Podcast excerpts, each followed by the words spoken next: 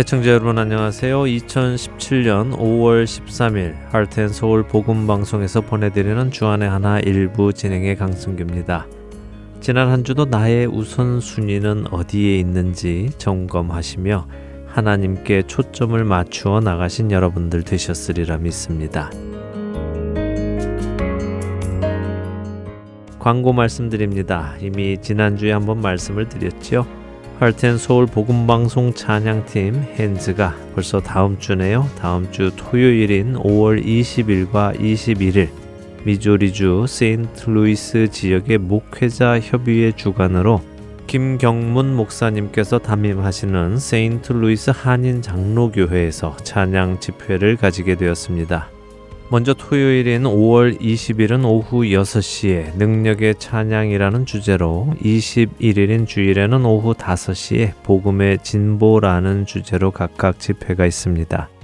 세인트루이스 한인 장로교회의 주소는 11032 Manchester Road, Kirkwood, Missouri 63122이며 자세한 문의는 세인트루이스 목회자 협의회 회장 신현석 목사님 전화번호 618-960-9355나 저희 Heart and Soul 복음방송 602-866-8999로 연락을 주시면 자세히 안내를 해드리겠습니다. 지난 2013년 6월에 세인루이스에서 찬양 집회를 가졌었는데요. 꼭 4년 만에 다시 가게 되었습니다. 그동안 많은 청취자분들이 늘어나셨습니다. 인근에 계시는 모든 청취자 여러분들과 우리를 구원하신 삼위일체의 하나님을 진심으로 함께 찬양드리고 예배 드릴 수 있기를 간절히 소망합니다. 여러분 한 분 한 분 다 만나 뵙기 소원합니다.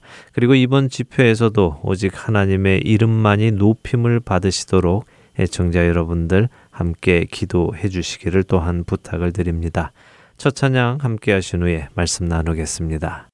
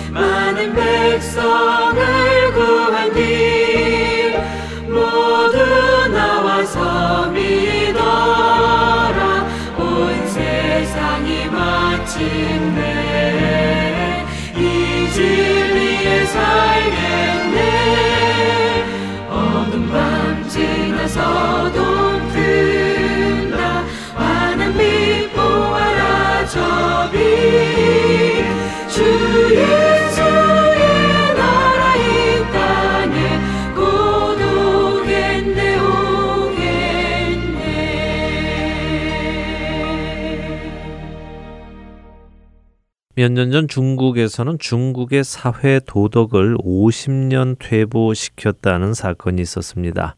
일명 펑위 사건이라고 불리는 일인데요. 이 사건에 대한 기사를 읽다 보니요. 과연 내가 또 우리 크리스천이 이런 일을 겪게 된다면 우리는 어떤 반응을 보이게 될까 하는 생각을 해보게 되었습니다. 사건의 내용은 이랬습니다. 지난 2006년 난징의 한 버스 정류장에는 버스를 타기 위해 많은 사람들이 몰려 있었습니다.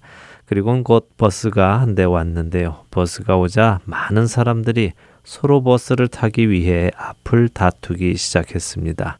순식간에 버스 정류장은 버스를 타려는 사람들로 서로 밀고 당기는 일이 벌어졌지요. 그 와중에 한 할머니께서 사람들에게 밀려 넘어지게 되었습니다. 이때 버스에서 내리던 일용직 근로자 펑위라는 사람이 쓰러져 계신 할머니를 보고 할머니께 다가가 쓰러진 할머니를 부축하여 일으켜 세웠습니다. 그리고 다친 할머니가 병원에서 진료를 받도록 옮겨드렸고 할머니의 가족에게까지 연락을 해 드렸습니다. 그런데 그 후에 놀라운 일이 벌어진 것입니다. 치료를 받은 할머니가 자신을 넘어뜨린 가해자로 펑위 씨를 지목하며 배상금으로 13만 위안을 요구하고 나선 것입니다. 많은 목격자들이 펑위가 할머니를 민 것이 아니라 오히려 쓰러진 할머니를 도왔다고 증언을 했습니다. 그러나 이런 목격자들의 증언에도 불구하고 중국 법원은 공평의 원칙이라는 법을 내세워서 펑위 씨에게 4만 위안을 배상하라고 판결을 했습니다.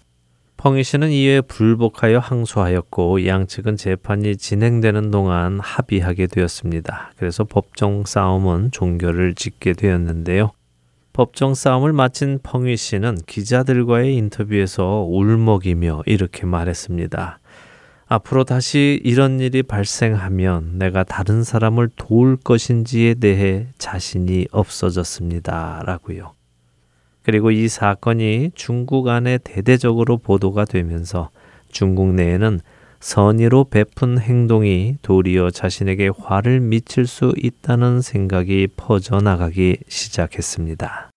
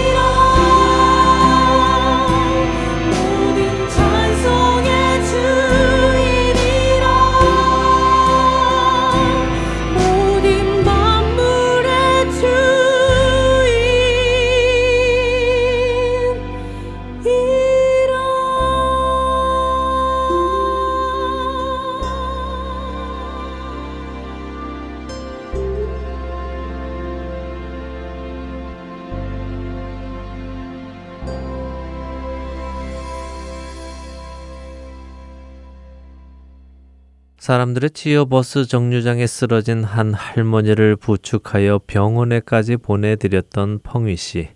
그는 선한 일을 하고도 오히려 할머니에게 할머니를 밀어 넘어뜨린 사람으로 억울하게 누명을 쓰고는 많은 마음고생을 했습니다. 또한 금전적인 손해도 보았지요. 10년이 지난 이 사건이 요즘 다시 사람들의 입에 오르내리는 이유는 그 사건 이후로 중국에서는 위험에 처한 사람들을 도와주지 않는 풍조가 자꾸 번져 나가서라고 합니다. 두 살짜리 여자아이가 차에 치여 쓰러졌으나 지나가는 사람들 중 아무도 도와주지 않아 결국 아기가 숨지는 일이 발생했고 한 여성이 대낮에 길거리에서 괴한에게 끌려가 성폭행을 당하고 금품까지 빼앗겼지만 사건 현장을 지나던 사람들 중 어느 누구도 도움의 손길을 주지 않는 사건들이 계속해서 일어나고 있기 때문입니다. 물론 여전히 도움이 필요한 사람들에게 자신을 돌보지 않고 도움을 주는 사람들도 많이 있습니다. 그러나 한편에서는 혹시 자신이 나서서 도와주었다가 펑위 씨 같이 억울한 일을 당하지는 않을까 걱정하며 돕기를 주저하는 사람들도 많다는 것입니다. 그런데 이런 일이 우리에게 일어났다면, 우리 크리스천에게 일어났다면, 바로 여러분들에게 일어났다면, 여러분들은 어떤 반응을 보이시겠습니까? 만일 여러분이 펑위 씨 같이 억울한 누명을 쓰고 도와준 것에 대해 감사하다는 말은커녕 도리어 금전적인 손해까지 보게 되셨다면 말입니다. 여러분은 그 문제를 어떻게 해결하시겠으며 또 그 후에 도움이 필요한 사람이 생길 때에 어떻게 반응하시겠습니까? 아마 쉽지 않은 대답일 것이라고 생각이 됩니다. 저부터도 무엇라고 쉽게 결정할 수 없을 것 같습니다. 그렇게 억울한 일을 당하게 된다면 다시는 남을 돕고 싶은 생각이 나지 않을 것 같습니다. 끝까지 법정 투쟁을 해서라도 명예도 찾고 금전적 손해도 막아야 한다는 생각도 듭니다. 그러나 저의 이런 모든 생각보다 중요한 것이 있습니다. 우리의 생각보다 중요한 것이 있습니다. 그것이 무엇입니까? 그것은 바로 하나님의 말씀, 예수님의 말씀입니다. 내 생각이 어떠하냐가 중요한 것이 아니라 주님께서 무엇라고 말씀하시는가, 어떻게 하라고 말씀하시는가가 더 중요하다는 말씀입니다.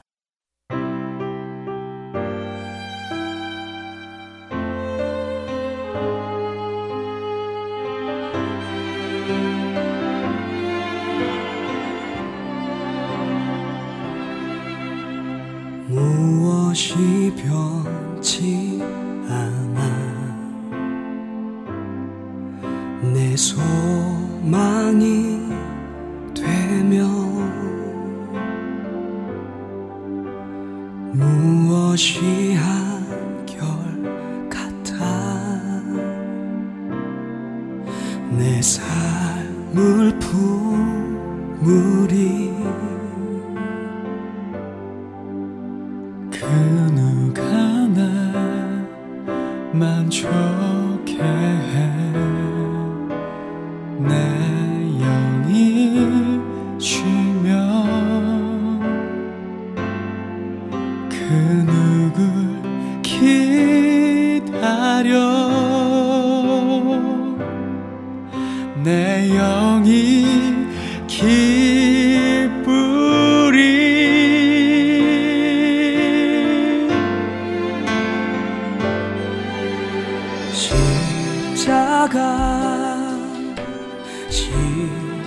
십자가 그 그늘 아래 내 소망이 있네.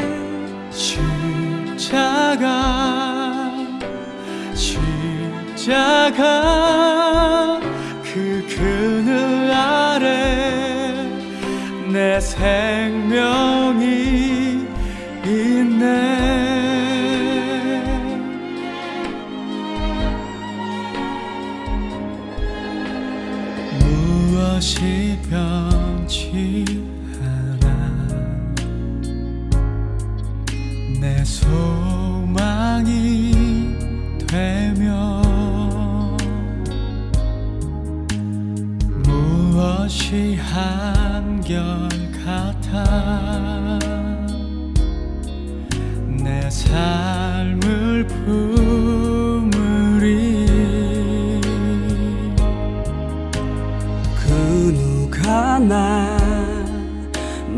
만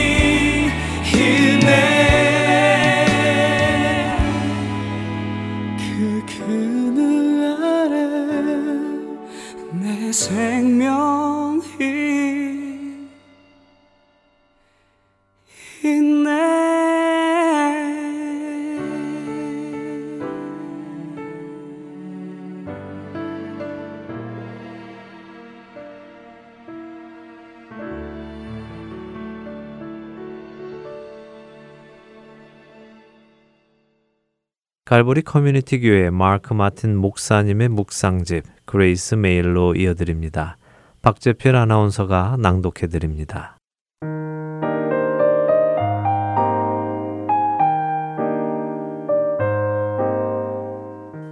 형제들아 나는 아직 내가 잡은 줄로 여기지 아니하고 오직 한 일, 즉 뒤에 있는 것은 잊어버리고 앞에 있는 것을 잡으려 표대를 향하여 그리스도 예수 안에서 하나님이 위에서 부르신 부름의 상을 위하여 달려가노라. 빌립보서 3장 13절부터 14절 말씀입니다. 짐 엘리엇을 아십니까? 그는 위튼 대학교를 졸업한 뒤 복음을 들어보지 못한 에콰도르의 가장 호전적인 아우카 부족에게 복음을 전하기 위해 4명의 남자 선교사들과 함께 에콰도르의 정글로 들어갑니다. 그러나 들어간 지 닷새 만에 그들은 아우키족 전사들에 의해 모두 무참하게 죽임을 당하고 맙니다. 세상 사람들은 그들의 죽음을 놓고 장래가 촉망되는 건장한 청년들이 도대체 무엇 때문에 멀리 남미까지 가서 죽임을 당해야 하는가 라며 그들의 죽음을 낭비라고 말했습니다. 그러나 엘리엇은 생전에 자신의 일기장에 이런 말을 적어 놓았습니다. 결코 놓치지 말아야 하는 것을 얻기 위해 언젠가는 놓아야 할 것을 포기하는 사람은 현명한 사람이다 라고요. 엘리엇의 글은 우리가 쉽게 잃을 수 있는 것들에 집착하지 않고 절대 없어지지 않는 것들을 붙잡을 수 있도록 격려해 줍니다. 여러분의 삶에서 놓아야 할 것은 무엇인지, 그리고 놓지 말아야 할 것은 무엇인지 점검해 보시기 바랍니다. 그리고 어느 누구라도 여러분에게 결코 놓치지 말아야 하는 것을 놓도록 하지 못 하게 하십시오. 모든 것은 사라집니다. 오직 주를 위해 사는 것만 영원히 남을 것입니다. 주님께서 여러분을 그분의 그 크신 은혜와 능력으로 축복하여 주시고 오늘 여러분을 새롭게 하여 주시길 기도합니다.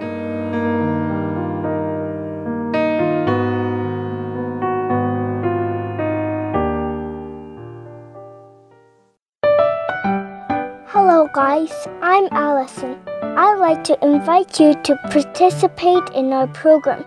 Let's read the Bible. You can record your own reading of Bible passages and send them to us, Heart and Soul Gospel Ministries.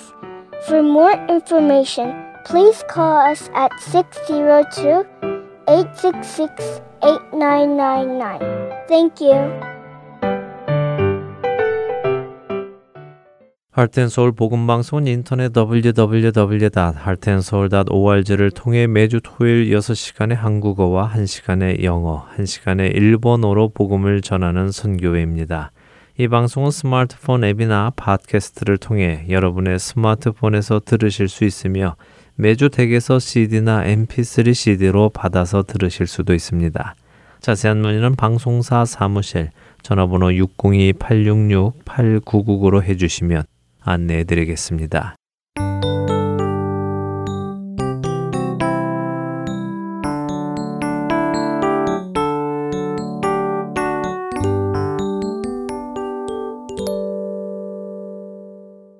이스라엘에서 사역하시는 유병성 목사님과 떠나는 성경 여행 베들레헴에서 예루살렘까지 함께 하시겠습니다. 베들레헴에서 예루살렘까지 이 프로그램은 성경의 말씀을 따라 다윗의 삶을 깊이 따라가 보는 시간입니다. 그렇기에 그 내용이 꽤 깊습니다. 차에서 운전하시며 한번 듣고 끝내시기에는 어려울 수도 있고 또 이해가 온전히 되지 않을 수도 있습니다. 하나님의 말씀인 성경을 더 깊이 이해하기 위해서는 노력이 필요합니다. 일주일에 한 번 따로 시간을 내셔서 유병성 목사님께서 준비해 주신 지도를 펴시고 또 성경도 펴시고 방송을 들으시면 다윗의 생애를 통해 하나님의 인도하시는 손길을 체험하실 수 있으실 것입니다. 어렵다고 포기하지 마시고 바쁘다고 제쳐두지 마시고 꼭 시간을 내셔서 공부하시기를 부탁을 드립니다. 지도는 본 Heart and Soul 복음방송 홈페이지 www. heartandsoul.org에 가셔서 방송 듣기를 클릭하신 후에 창을 내리시면 파트 1 Bethlehem to Jerusalem Map이라는 영어 링크를 찾으실 수 있습니다. 그 링크를 클릭하시면요. 지도들을 모아 놓은 곳으로 이동하시게 됩니다. 그곳에서 각 방송 회에 맞는 지도를 찾아서 함께 보시며 방송을 들으시기를 바랍니다. 지도를 찾는 데 도움이 필요하신 분들은 언제든지 방송사 사무실로 전화 주시기 바랍니다. 오늘은 아둘람과 노베 비극이라는 제목으로 말씀 전해 주십니다.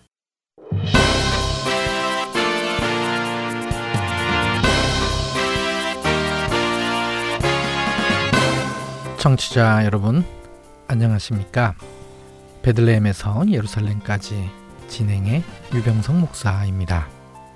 목동 출신인 다윗이 베들레헴에서 왕으로 기름 부음을 받습니다.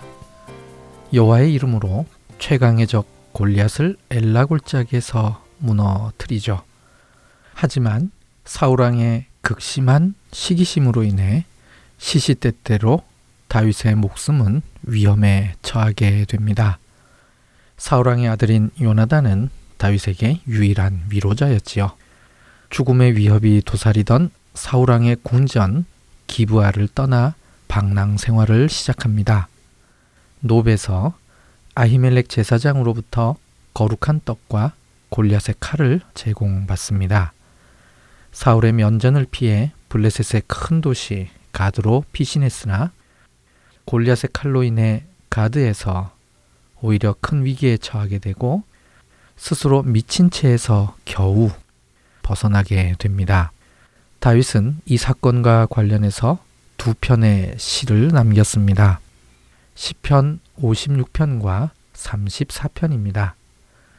이 시편들은 곤경 속에서도 여호와를 의지하는 다윗의 신앙을 보여줍니다. 이제 일곱 번째 여정을 떠나보도록 하겠습니다. 오늘 여정의 스케일은 지금까지와는 다르게 지역이 크게 확대됩니다. 아둘람에서 시작하여 헤렛 수풀까지입니다. 가드에서 쫓겨난 다윗이 찾아간 곳은 아둘람 굴이었습니다. 아둘람 지역에 있는 어떤 굴이지요. 아둘람 역시 엘라 골짜기에 있습니다. 유다 산지에서 내려와서 엘라 골짜기가 넓게 펼쳐지기 시작하는 부분의 남쪽 능선 안쪽에 있는 것이 아둘람이기 때문입니다. 학자들이 추정하는 곳은 후르밧 아스야흐 마즈쿠르입니다. 고대의 아둘람은 엘라 골짜기 안쪽을 통과해서 유다 산지로 올라가는 길목을 통제할 수 있는 요충지였습니다. 이미 창세기에서도 언급된 성읍이지요. 창세기 38장 1절 그 후에 유다가 자기 형제들로부터 떠나 내려가서 아둘람 사람 히라와 가까이 하니라. 이 근처는 유다가 오랫동안 생활을 했던 곳입니다. 새 아들을 낳은 곳이고 며느리 다말과의 사건도 있었던 곳이지요. 아둘람 주변은 굉장히 넓은 숲입니다. 주변으로 많은 천연 동굴들이 형성되어 있기도 하지만 단단한 암석으로 이루어진 지표면을 파면 초크 형질의 부드러운 지질층이 나옵니다. 때문에 비교적 손쉽게 굴을 파서 동굴 생활을 할 수 있는 그런 곳이죠. 다윗이 이 지역을 선택한 이유는 숨어 지내기에 아주 좋은 곳이기 때문입니다. 이 지역은 기원 후 132년에서 135년까지 바르코크와 반란 때 유대인들이 로마를 상대로 게릴라전을 펼쳤던 주 무대이기도 합니다. 다윗은 이곳 어느 동굴에서 새로운 생활을 시작합니다. 다윗이 이곳에 있다는 소식을 듣고 제일 먼저 찾아온 사람은 형제들과 아버지의 온 집입니다. 사울이 다윗에게 했던 일들을 보면 그가 다윗의 가족에게 어떻게 했을지 충분히 짐작할 수 있습니다. 다윗의 가족들도 사울을 피해 도망갔어야 했을 것입니다. 그렇다면 자연스럽게 다윗이 있는 곳을 찾아왔겠지요. 그리고 소외 계층들이 다윗에게 모여들기 시작합니다.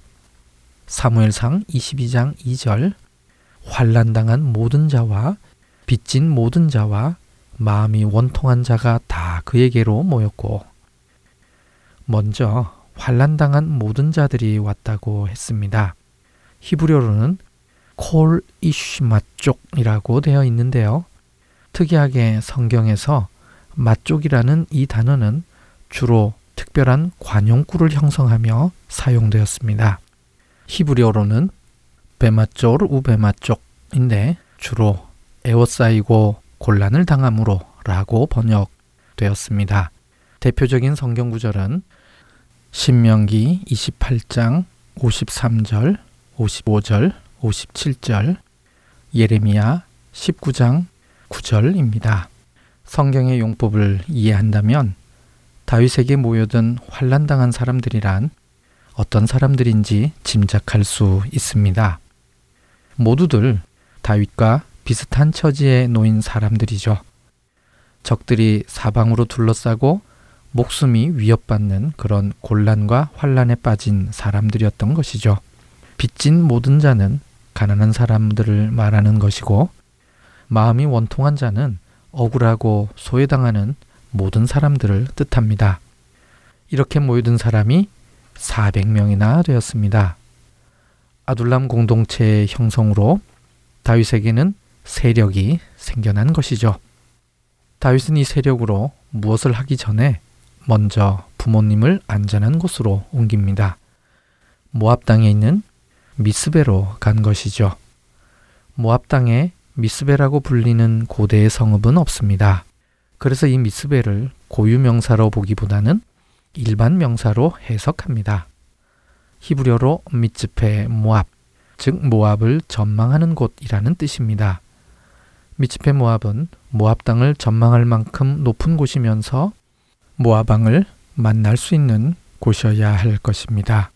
대부분의 학자들은 키르모압, 지금의 요르단, 카락을 가장 유력한 후보지로 보고 있습니다.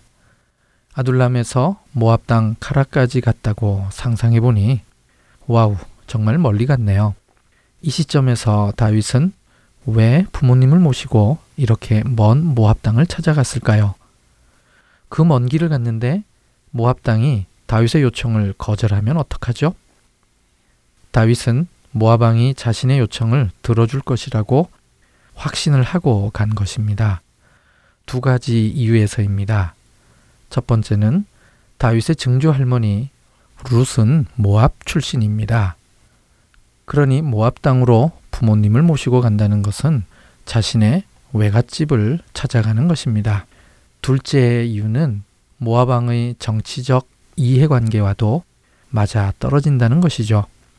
모압에는 이스라엘보다도 먼저 왕이 있었습니다. 모압 왕 입장에서는 사울 왕을 견제하기 위해 다윗을 활용하여 정치적 이득을 보려 했을 것입니다. 그럼 다윗이 아둘람에서 모압 땅을 갈 때 어느 길로 갔을까요? 동선이 짧으면서 사울의 영향력이 미치지 않는 광약길로 갔을 것입니다. 그렇다면 예상되는 길은 헤브론 남쪽을 돌아 10 황무지와 마온 황무지 근처를 통과해서 엔게디로 갔을 것입니다. 왜냐하면 엔게디를 가야 충분한 물을 얻을 수 있기 때문이지요. 그 다음 마사다 앞쪽에서 사해를 건너 카락으로 갔을 것입니다.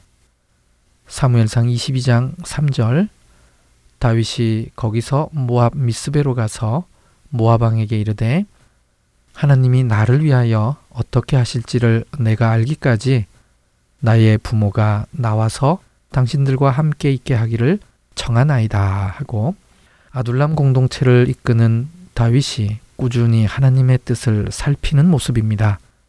모압 왕은 다윗의 요청에 응합니다. 4절 부모를 인도하여 왕 앞에 나아갔더니 그들은 다윗이 요새에 있을 동안에 모압 왕과 함께 있었더라. 그 후 다윗은 요새로 향했습니다. 그런데 이 요새는 어디를 말하는 것일까요? 성경의 정황상 몇 가지 후보지가 있을 수 있는데요. 아둘람 굴, 엥게디 요새, 마사다, 그리고 모압에 있는 한 요새 등 네 곳의 후보지가 있습니다. 저는 이 가운데 엥게디 요새와 마사다를 유력한 후보지로 봅니다. 앞서 살펴보았듯이 다윗이 모압 땅으로 갈 때 엥게디와 마사다를 통과했다면 돌아올 때도 그곳을 통과했다고 보는 것이 가장 자연스럽죠. 엥게디와 마사다는 서로 가까운 곳에 있는 요새이면서 사울의 추격을 피할 수 있는 외딴 요새이니 아주 안전하겠죠. 마사다는 그야말로 천혜의 요새이고 폭포가 있는 엥게디는 마사다의 단점인 물을 보충할 수 있는 곳입니다. 다윗이 요새에 있을 때 또 한 명의 동력자가 등장합니다. 선지자 가시입니다. 앞으로 다윗의 생애에서 사무엘 다음으로 큰 영향을 미치는 선지자가 됩니다. 선지자 가시 느닷없이 나타납니다. 도대체 그는 어디에서 왔을까요? 다윗의 새로운 공동체를 위해서 하나님이 특별히 붙여주신 선지자라고 생각합니다. 그런 선지자 가시 다윗에게 유다로 돌아가라고 합니다. 광야의 외딴 곳이 안전하기는 하겠지만 이곳에 계속 있으면 새롭게 출발한 공동체가 아무것도 할 수 없기 때문이지요. 다윗은 선지자 가스의 말에 따라 유다 땅으로 돌아가 헤렛 수풀에 이릅니다. 어디인지 정확하게 알 수 없는 또 하나의 장소이지요. 히브리어를 직역하면 야르 헤렛, 즉 헤렛 숲입니다. 어떤 한 장소라기보다는 어느 지역을 가리키는 말입니다. 이곳을 한 장소로 특징 지어 보려고 여전히 많은 학자들이 노력하고는 있습니다. 헬라어 성경 70인용에서는 πόλει 사릭스라고 번역을 했는데요. 이를 따라 요세푸스도 유대 고대사 6권 249절에서 사릭스 성으로 갔다고 말을 했습니다. 둘 다 히브리어 헤렛을 헬라어로 음력하다가 보니 사릭스가 된 것이죠. 헤레스풀은 우선 유다의 땅이면서 사울의 세력이 미치기 어려운 곳이어야 할 것입니다. 그러면서도 숨기 좋고 유사시 광야 요새로 쉽게 도피할 수 있는 곳일 것입니다. 그래서 십 항무지와 마온 항무지 근처이면서 헤브론 남쪽 산지를 가리키는 곳으로 추정하는 것이죠. 다윗이 이곳에 있을 때 비극적 사건이 발생합니다. 다윗이 유다 땅으로 들어왔다는 소문이 기브아에 있는 사울에게도 들어갔는데 이때 사울 주변에는 베냐민 지파 출신 신하들만 있었던 것으로 보입니다. 사무엘상 22장 7절 사울이 곁에 선 신하들에게 이르되 너희 베냐민 사람들아 들으라. 이것은 사울의 지지 기반이 미약한 상태임을 단적으로 보여주는 예입니다. 이스라엘 전체의 왕이어야 하는데 그의 주변의 신하들이 겨우 베냐민 지파로만 이루어져 있을 만큼 기반이 약한 상태인 것이죠. 다윗에 대해 밀고 하는 사람들이 없다고 신하들에게 불평을 하자 에돔 사람 도액이 나서서 노베 제사장 아히멜렉이 진설병과 골리앗의 칼을 다윗에게 준 사실을 고합니다. 사울은 노베에 있는 제사장들을 불렀고 다윗과 공모해서 자신을 대적하려 했다며 추궁을 합니다. 이와 같은 위압적인 분위기 속에서도 아히멜렉은 다윗을 변호하는 말을 합니다. 이에 사울은 크게 화를 내며 제사장을 죽이라 명령하지요. 하지만 사울의 신하들은 이를 거부하고 에돔 사람 도액이 나서서 제사장 85명을 죽입니다. 여기서 그치지 않고 더 많은 사륙을 합니다. 22장 19절 제사장들의 성읍 노부의 남녀와 아이들과 젖 먹는 자들과 소와 나귀와 양을 칼로 쳤더라. 아이들과 젖먹이까지도 죽이는 큰 비극적 사건이었습니다. 이때 유일하게 아히멜렉의 아들 아비아달이 살아남아 다윗에게로 찾아옵니다. 정말 안타까운 사건이지요. 이 사건에는 주목해야 할 세 가지 중요한 의미가 있습니다. 첫째, 사무엘을 통해서 선포된 엘리 제사장 가문에 대한 저주가 이루어진 것입니다. 사무엘상 3장 13절에서 14절에 나와 있는 저주입니다. 내가 그의 집을 영원토록 심판하겠다고 그에게 말한 것은 그가 아는 죄악 때문이니 이는 그가 자기의 아들들이 저주를 자청하되 금하지 아니하였음이니라. 그러므로 내가 엘리의 집에 대하여 맹세하기를 엘리 집의 죄악은 재물이나 예물로나 영원히 속죄함을 받지 못하리라 하였노라. 안타까운 일이긴 하지만 홈리와 비나스가 저지른 죄악의 결과로 심판받게 된 것입니다. 둘째, 아히멜렉의 선행에 대한 하나님의 은혜가 드러난 것입니다. 이 심판 속에서도 하나님께서 은혜를 베푸셔서 아비아달이 살아남습니다. 그리고 다윗을 찾아와서 다윗을 돕게 됩니다. 이는 아히멜렉이 다윗에게 했던 선행에 대한 보답으로 은혜를 베푸신 것이지요. 훗날 아비아달이 아도니아의 반란에 참석했을 때에도 아히멜렉의 선행을 기억하여 다윗은 그를 죽이지 않는 은혜를 베풀게 됩니다. 마가복음 2장 26절에 예수님께서 노베서 다윗이 진설병을 먹은 사건을 인용하실 때에는 아비아달의 이름을 언급하십니다. 이때 살아남은 아비아달은 하나님의 은혜의 상징과도 같은 인물입니다. 시편 52편에 이 사건 후 다윗은 이 일을 통해서도 주께 감사할 것이라고 노래했습니다. 세 번째 중요 의미는 아비아달이 에봇을 가지고 다윗을 찾아간 것입니다. 구속사적 예표를 이루기 위함이죠. 아비아달의 합류는 다윗의 공동체의 대제사장적 기능이 추가되었음을 의미합니다. 다윗 왕, 갓 선지자, 아비아달 제사장을 통해 메시아적 공동체의 세 가지 기능이 다 완성된 것입니다. 그리고 예수님께서 다윗이 진설병을 먹은 사건을 인용할 때 아히멜렉이라고 하지 않고 왜 아비아들이라고 했는지 이제는 이해할 수 있을 것 같습니다. 아비아달은 하나님의 은혜의 상징이요. 그리고 아둘람 공동체가 가지고 있는 구속사적 예표를 부각시키는 인물이었기 때문입니다.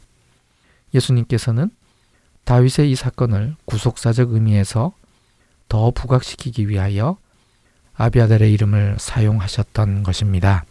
그리고 실제로 아히멜렉의 아들인 아비아달은 다윗이 진설병을 먹을 때 그 옆에 있었을 것입니다. 이 비극의 사건을 일으킨 에돔 사람 도액이 갖는 상징적 의미도 있습니다.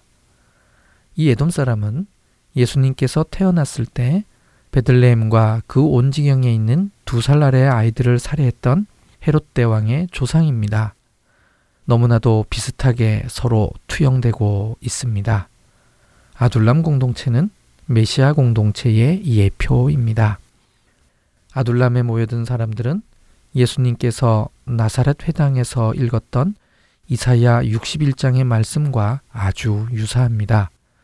누가복음 4장 18절 주의 성령이 내게 임하셨으니 이는 가난한 자에게 복음을 전하게 하시려고 내게 기름을 부으시고 나를 보내사 포로된 자에게 자유를 눈먼 자에게 다시 보게 함을 전파하며 눌린 자를 자유롭게 하고 한편 아둘람 공동체가 시작된 곳을 에델망 때 지역으로 보기도 합니다. 창세기 35장 21절 이스라엘이 다시 길을 떠나 에델망 때를 지나 장막을 쳤더라. 이곳은 야곱, 즉 이스라엘이 라헬을 베들레헴 길에 장사한 뒤 길을 떠나 처음으로 장막을 친 곳입니다. 다윗은 베들레헴 출신입니다. 베들레헴에서 기름 부음을 받았고 온갖 역경을 겪은 후 새로운 공동체를 만든 곳이 에델망대, 즉 아둘람 지역입니다. 그래서 에델망대, 즉 양떼의 망대가 이 근처 지역이라면 그 의미가 아주 잘 어울립니다. 미가서 1장 10절 이스라엘의 영광이 아둘람까지 이를 것이라. 미가서 4장 8절 너 양떼 망떼요 딸 시온의 산이여 이전 권능 곧 딸 예루살렘의 나라가 내게로 돌아오리라. 이 구절에서 양떼 망떼는 히브리어로 에델 망떼와 동일합니다. 미가 선지자는 쉐펠라 지역의 모레셋 출신입니다. 그래서 엘라 골짜기도 잘 알고 아둘람도 아주 잘 아는 선지자이죠. 미가 선지자는 분명 아둘람을 메시아적 관점에서 이해했던 것으로 보입니다.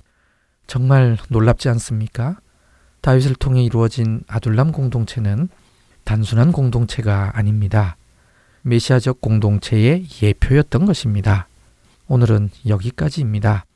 다음 시간을 위해 사무엘상 23장 1절부터 29절까지를 읽으시길 권합니다. 감사합니다. 다음 주에 다시 뵙겠습니다.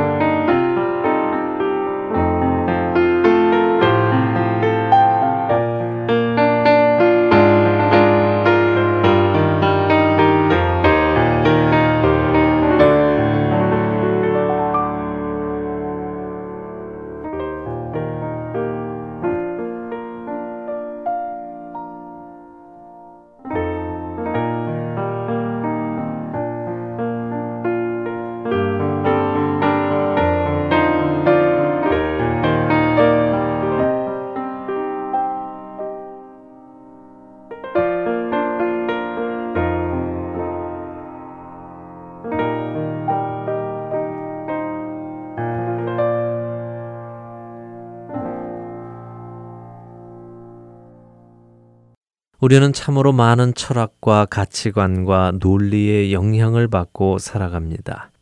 이런 철학과 가치관과 논리들은 세상 사람들의 생각과 행동에 영향을 끼치고 문화와 풍조에 영향을 끼칩니다.